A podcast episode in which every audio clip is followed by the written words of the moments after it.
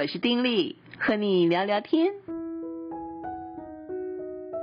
朋友你好，我是丁力。今天在这段时间当中，想跟您聊些什么呢？在网络上看了一篇文章，我觉得非常动人，是一个人的故事啊。说这个故事的呢是高等检察署检察官罗松芳检察官，而这个故事的这个主人翁呢，讲的对象呢是黄安斌教授。好，这故事是怎么说的呢？这个说故事者啊，罗松芳检察官就是说，他自己成长的背景是在云林县麦寮乡沿海的地区，嗯、那是一个非常贫穷落后的地方哈。不过很幸运的是，因为在一九六八年台湾开始实施九年义务教育，所以呢，就是有受国中教育的机会，而他刚刚好。就是国中的第一届啊，那么有国中义务教育，所以就可以在很省学费的状况之下，可以受到中学的教育。但是当时并没有受到完整的启蒙教育，因为当年国中毕业，他还不会说国语，可见当时这个教育上真是有很大的一些的疏失。然后他又不是一个特别聪颖的人，国中毕业之后就考不上高中。高中毕业呢，也考不进大学，中辍，然后再中辍，所以念大学对他来讲啊，就成了一件遥不可及的事儿。家人呢，也早就在他嗯这个退伍后啊，就为他筹划了工作，呃，希望他就是回家帮忙养猪。一九七六年，他在新北市五股区宪兵学校勤务队，那时候他当的是二等兵。而也就是在那个时候，他认识了当时的排长兼英文老师黄安斌。这个黄安斌呢，他是台大土木工程系毕业的预备军官。他就是呃，在作者这个生命当中啊，将他的生命扭转，带给他一个转捩点，同时也是在他黑暗当中替他点过灯的那么一个人。哦，能够成为别人生命当中为别人点灯的人，那是一件很幸福的事情哈。那是怎么样的一回事呢？那么他跟黄安斌在部队里面基本上就是萍水相逢，在部队当中呢就认识了。可是两个人一见面一交谈，一见如故，就成为彼此推心置腹的肝胆之交。黄安斌不只是教他弹吉他。还教他这个乡下小孩哈，怎么样念 KK 音标，到其他连队上呢上英文课，所以让他学会了怎么背单词，怎么唱歌学英文。那本来他对于人生是非常迷惘的，也不知道自己该何去何从，因为在受教育过程里面，你看，嗯，除了国中之外啊，考高中、考大学都不顺呐。所以他不知道自己该往哪里走，可是因着黄安斌持续给予他的鼓励，告诉他说一定要追求卓越，要勇往直前，要以成为一个领导者作为目标，啊，要日益精进自己的能力，勇敢的踏上自己人生的康庄大道。也因为这样。所以就让作者燃起自己退伍之后要继续求学的这个念头。一九七七年八月，这个黄安斌退伍就到美国去了，用半工半读的方式攻读博士学位。而他们呢，就持续的书信往返，从来没有断过联系，继续求学的鼓励呢，也从来没有中断。到一九七八年，作者在这个宪兵学校退伍了。在退伍前夕，黄安斌知道说家人对他继续求学的期待不高，而且呢，已经计划好要他回家啊，在这个家里的农地上建筑猪舍。呃，之后呢，嗯，要他去养猪。其实这个建猪舍的材料什么的都已经准备完成了，基本上就是。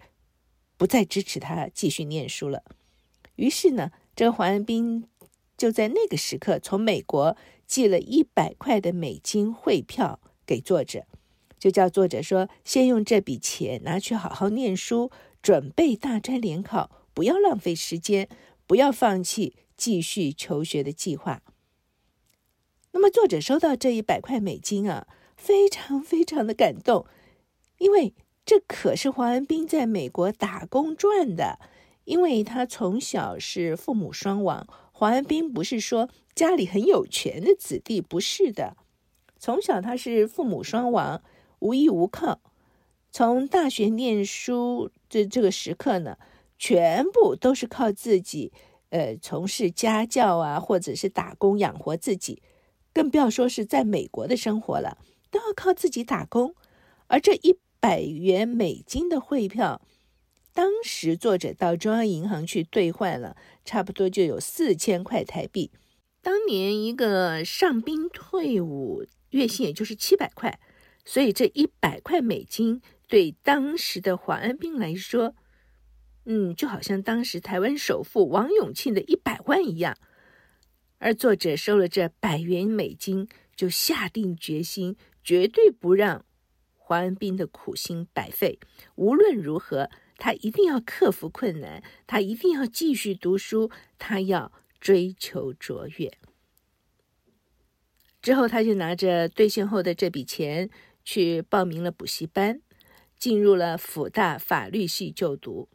几十年都过去了啊，可是呢，作者说，当时他拿着黄恩斌借给他的一百块美金汇票的感觉，他那个感动啊，仿佛昨日。泪水啊，就有那种要夺眶而出的感觉。所有的景象，所有的感受都历历在目。那么他在辅仁大学求学的过程里面，持续的就跟身在美国的华恩斌保持联系。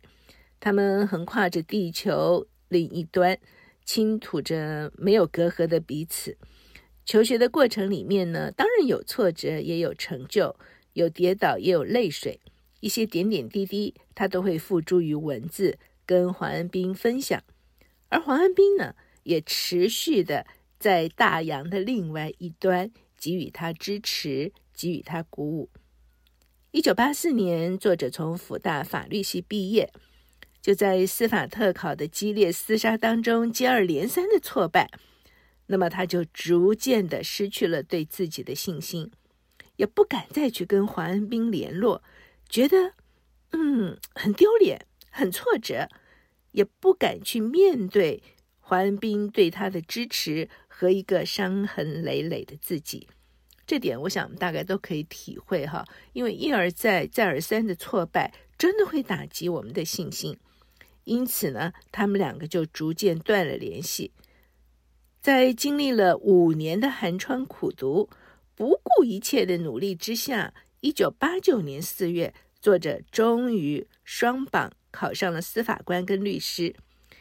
金榜题名的他呢，当下呀就只想和给他一百块美金补习费的黄恩斌好好的道谢，并且让他知道，他对于自己的这种鼓舞跟帮助没有白费，心里面的感激之情难以言喻。他就急着要找黄恩斌，可是。找不着了，当时也没有网络，也没有手机，透过一切的管道，他还是找不到。事隔多年，这件事情就被他放在心底，可是他从来没有遗忘过。二零零九年初的时候，那么他已经升到高检署了，历经自屏东地检、新北地检、新竹地检，后来到了台北高检署。检察官及主任检察官的这个生涯啊，他说，如果没有当年黄恩斌的鼓舞及帮助，他根本不可能到达这个地步。很可能他就是在云林乡下某一个角落，在那儿养猪呢。有一天的午后，办公室啊就播放着《教父》的主题曲。哎呀，听到那个歌，就顿时勾起了以前他跟黄恩斌一起在部队里面认识，然后在部队里面唱英文歌、学英文的种种种种。因为那个时候，他们就常常在宪兵学校里面一边弹吉他一边唱唱这首歌。哎，而且那时候啊，一边唱一边笑，他一边回忆，就一股冲动直逼着他，他真的好想好想能够找到这个人呐，他非常非常想要对他当面的道谢，所以他就用办公室的电脑在键盘上期待又害怕的敲打着注音，Google 了黄安斌的名字。众里寻他千百度，蓦然回首，那人却在灯火阑珊处。真的找到了。黄安斌在这个交通大学土木工程系执教。那么，作者看到网页上的这个照片，就发现哦，他变老了。但是他肯定知道，嗯，虽然变老了，可是就是当年那个黄安斌，所以他立刻。就依照网页中的电话哦，赶快哦，就打电话。你可以想象那种的心情，那种的兴奋，几十年念念不忘。哎，现在终于联络上了，赶快打电话。可是铃声一直响，对方没接。不死心，他就在语音信箱里面留话，因为他真心的、殷切的想要见到他的这个恩人。第二天，黄安斌就真的回电话给他了。几天之后，他们就相约在台北市某一个饭店见面。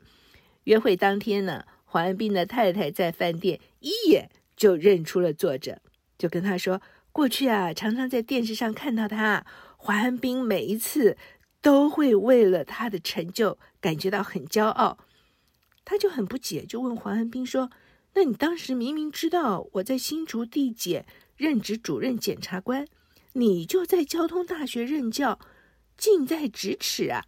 你为什么不找我呢？而对方就跟他说：“我从来不觉得那一百块美金是什么大恩大德。我的父母早就过世了，我也曾经得到贵人无私的相助。我当年待你也是这样，也就是把这份帮助别人的美德给传承下去。”并不是出于对价性的恩给，也从来没有想过说，嗯，要在你功成名就的时候跟你相会。我也不知道你还记得我，我也不求你记得我。哎呦，听完黄安斌这番话哦，作者甚是激动啊，他就娓娓的道出考上了学校找不到找不着他，还有他们彼此断了联系二十多年来的点点滴滴等等。那二零一零年。黄文斌因为时常和妻女还有岳母分享这个作者跟他在当兵的种种，所以黄文斌的岳母呢，对他们交往的事情也非常感动。就在作者九月十九日生日那天，就召集他们这两对夫妻啊，跟他的两个儿子为作者庆生，而且告诉他两个儿子这段故事，建议说要把这个珍贵的友谊和助人的美德故事。写文章去投刊啊，报章杂志，传扬出去，而这也是作者多年的想法，可是没有完成啊。可是他从来没有忘记，在他黑暗的时候替他点过灯的人。对于他的子女，他也谆谆的教导，教导他的子女千千万万不要忘记那些曾经在我们最需要帮助、最低潮的时候伸出援手的人。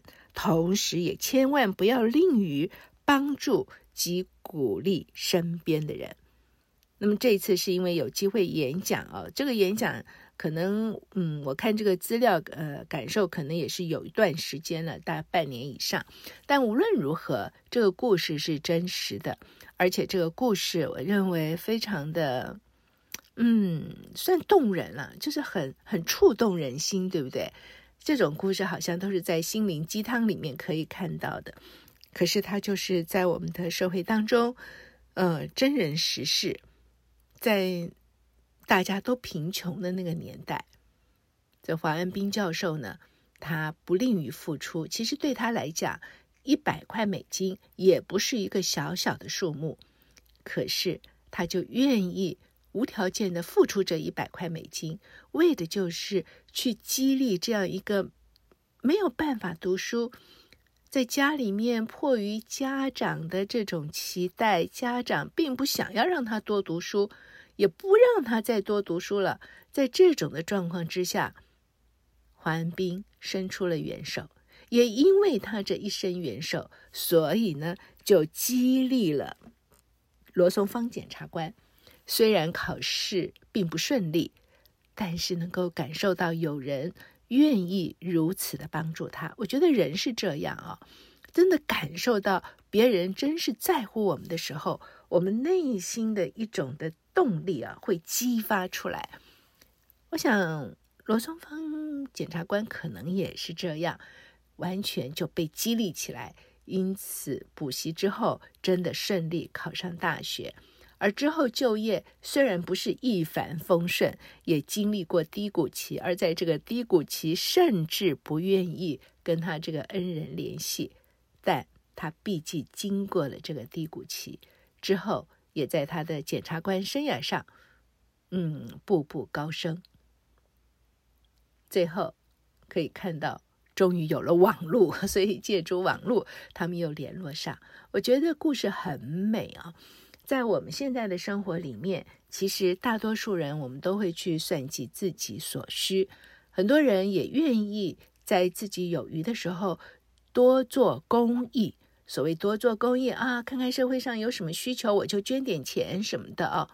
但是我们却忽略了，其实就在我们周围，就在我们触手可及的地方，可能就是我们的邻居啊，可能就是我们巷子口这个。嗯，超市里面打工的那一位阿伯，也可能，你知道，就是我们周围碰到的这些人，很可能他们就有实际的需求，只是忙碌的生活里面，我们往往不太会碰触别人真正的需求，即便碰触到了，有的时候我们也会觉得，哦，真的是这样啊，一副觉得那就是你家的事，跟我又不相关了，因此。我们也不会有所行动，但是黄安斌教授的这样子的一个行为呢，就可以非常清楚地显现出来，他真是在别人的需要上面看到了自己的责任，在别人的需要上面，他乐于付出，勇于付出，也因着他的付出，就改变了一个人的生命路途。什么叫做爱呢？我们当然哦，去远远的捐助我们所看不到的一些人，然后我们就捐了钱。这当然不能说它不是爱，可是真正的爱，还需要从我们自身开始，从我们接触到的、我们看到的、我们真心的去感受别人需要开始。忙碌当中，很多时刻，我们已经对于感受别人的心的这一块呢。我们已经麻木了，我们缺乏这种能力，我们感受不到别人到底需要什么，而且即便稍微知道了，也觉得那不是我的事。哦，不是，期望在今年这个圣诞季节的时刻，我们的心都成为一颗一颗的肉心，能够真实的感受到别人的所需，同时我们也在自己可以之处，尽量的。去在别人所需的地方去补足、去帮补，去成为别人生命当中那个点灯人，像黄安斌教授一样。今年圣诞，要不要去点一盏灯啊？试试看，好不好？好，分享到这边，下次再聊。此刻就跟你说再会，祝福你平安喜乐，拜拜。